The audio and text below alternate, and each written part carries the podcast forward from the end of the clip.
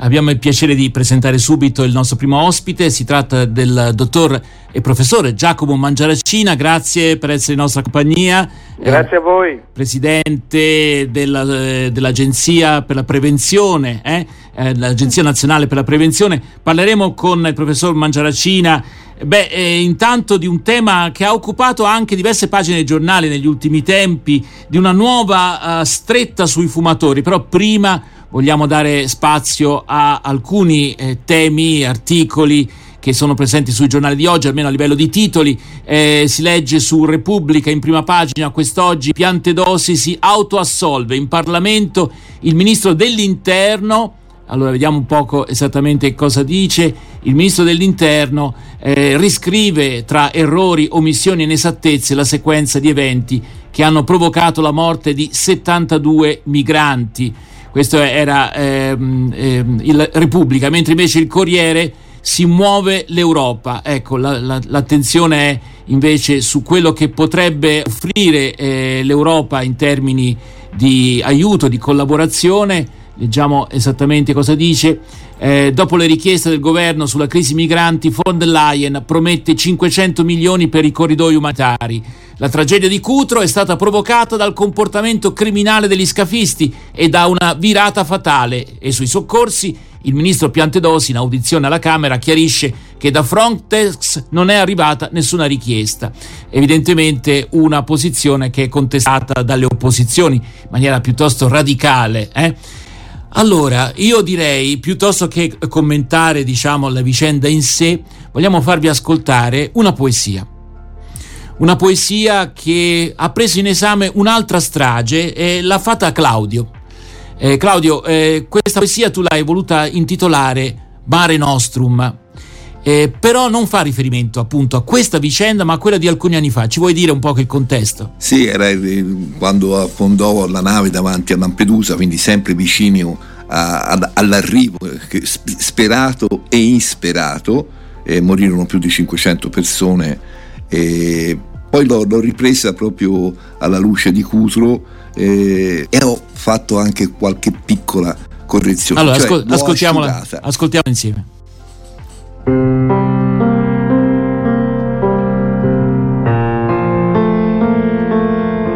Lo chiamavano Mare Nostrum, ora non si può più. Silenziato il fruscio di migliaia di corpi stropicciati, l'acqua sommerse le loro anime lucenti.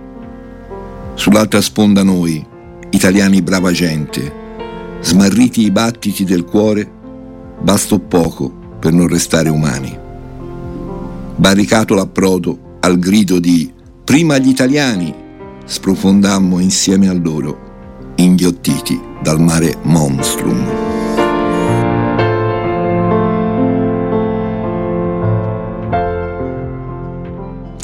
Ecco, una poesia che non vogliamo commentare semplicemente, l'idea è che i naufraghi non sono solamente le persone che sono andate sotto, ecco, ma in qualche modo anche è una vicenda che coinvolge anche noi e diventiamo anche noi naufraghi sul piano morale. Insomma. E quel mare che era nostrum perché era un mare che portava la vita è diventato un mare nostrum. Allora, eh, di nuovo salutiamo il professor Giacomo Mangiaracina, grazie davvero professore per essere in nostra compagnia quest'oggi, ben trovato. Buongiorno, buongiorno. buongiorno. Allora, ehm, dunque, ci sono diverse vicende che vorremmo commentare con lei. Ehm, in, intanto, ecco, Poche battute, eh, professore. C'è in corso un'inchiesta su quello che è stata la vicenda della, eh, della pandemia, eh, soprattutto nelle prime settimane. Eh, c'è una, un, ancora degli articoli sul Corriere a pagina 7, vediamo se riusciamo ad andarci velocemente, perché eh, c'è chi commenta le prime settimane si lavorò al buio. L'inchiesta è una vittoria per i Novax, lo ha affermato il virologo Bassetti, il quale afferma la zona rossa serviva, ma non tutto è stato un disastro. E naturalmente anche i diretti interessati, le prime responsabilità, vedo qui Speranza e Furibondo, lo studio su 100.000 morti svelato dai giornali. Ecco, eh, professor Mangiaracina, naturalmente la magistratura dovrà fare le sue indagini, per carità, però Qual è la sua sensazione? Un uomo di scienza come lei che però ci si confronta anche con responsabilità di carattere penale, insomma, per quel che riguarda la conduzione di questa vicenda. Sì, certamente, ma sarà proprio la magistratura a valutare se ci sono aspetti di carattere, di carattere penale. Eh, ma eh, bisogna però tenere conto del fatto che è stato que- il momento in cui eravamo totalmente sprovveduti, totalmente, cioè nel senso che non ci aspettavamo neanche cosa fosse que- quella ondata che cominciava a mietere vittime e eh, anche perché all'inizio tutti quanti dicevamo beh è un'influenza, è un virus aviario, è, è un'influenza come tante e poi ci siamo resi conto dopo, dopo, semplicemente una settimana che non era così, non era un'influenza, era una pestilenza, eh, anzi dicevamo addirittura è una polmonite, proprio il virus della polmonite mortale. Sì. Ecco professore, ma poi, eh, diciamo poi, che... no, abbiamo dovuto cambiare ulteriormente, cioè era un virus pandemico che colpiva tutto l'organismo e quindi ci è voluto tempo, eravamo talmente sprovveduti che non avevamo neanche eh, non sapevamo neanche cosa fossero le mascherine. Ecco, insomma, l'impressione da parte di, come dire, di al, almeno alcune ipotesi da, dei magistrati è che ci fossero anche interessi economici da tutelare e, e lì forse il nodo... Eh, appunto, quelle sono le frange in cui la magistratura dovrà indagare. Va bene, eh, non vogliamo uh, come dire, anticipare giudizi né di carattere morale. No, assolutamente, di... lasciamo lavorare i magistrati. Senta, eh, un altro articolo che è apparso, che pare oggi eh, su Repubblica, gli ultimi angoli della Terra senza smog aria pulita solo per uno su 100.000. Ecco, questi sono le incredibili, eh, insomma, incredibili risultati di un'indagine sì, eh, molto infatti, autorevole. Però, infatti... ecco, però, però, al di là del fatto dello smog, anche noi facciamo di tutto per crearci una, un ambiente sicuramente inquinato.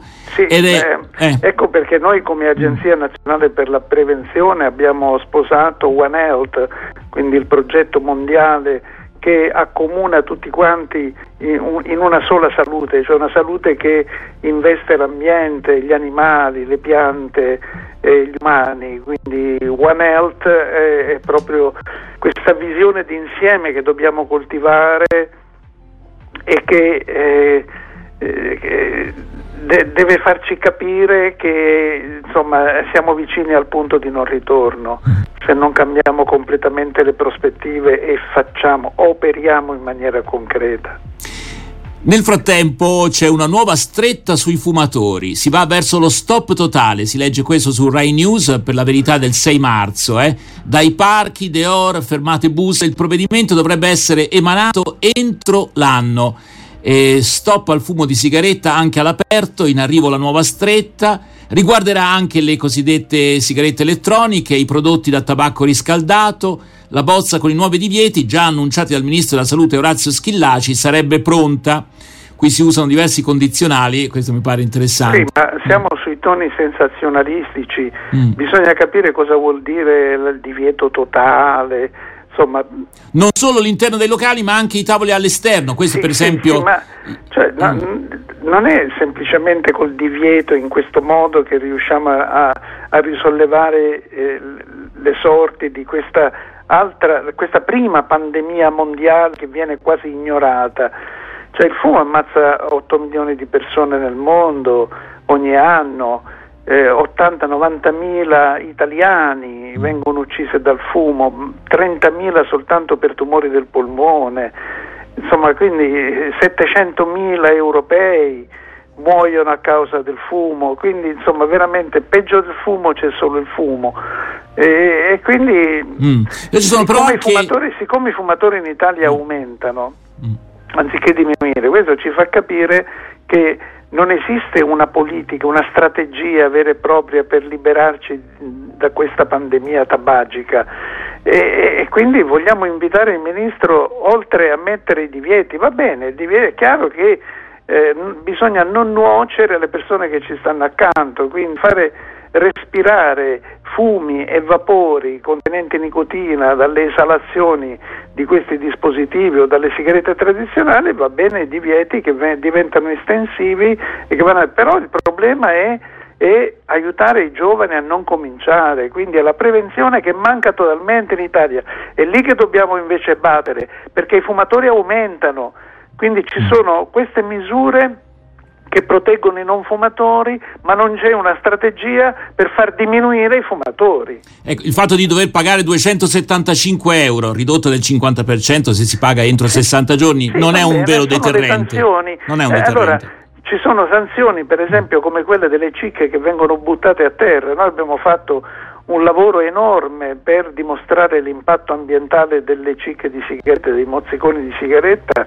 nell'ambiente eh, che è il primo inquinante in mm. assoluto, mm. più delle macroplastiche. Quindi poi, ci sono dei divieti, vengono applicati questi divieti, cioè ci sono dei controlli, e appunto, non mi pare. È eclatante il fatto che eh, esiste la sanzionabilità per chi butta una cicca di sigaretta eh, nel, nell'ambiente, nel mm. suolo, però non viene mai applicata. Però Claudio, esiste la sanzione. Claudio Coppini. No, volevo chiedere eh, al professor Mangiaracina quanti soldi vanno in fumo, tanto per restare in tema, anche della sanità, perché poi alla fine eh, quel guadagno eh, illusorio, no? Del... Certo, certo, è una follia. Cioè, lo Stato incassa 14 miliardi di euro l'anno dal tabacco e poi ne spende quasi il doppio per le patologie fumocorrelate, quindi è una follia, mm. è una follia, ecco perché dico, manca una strategia.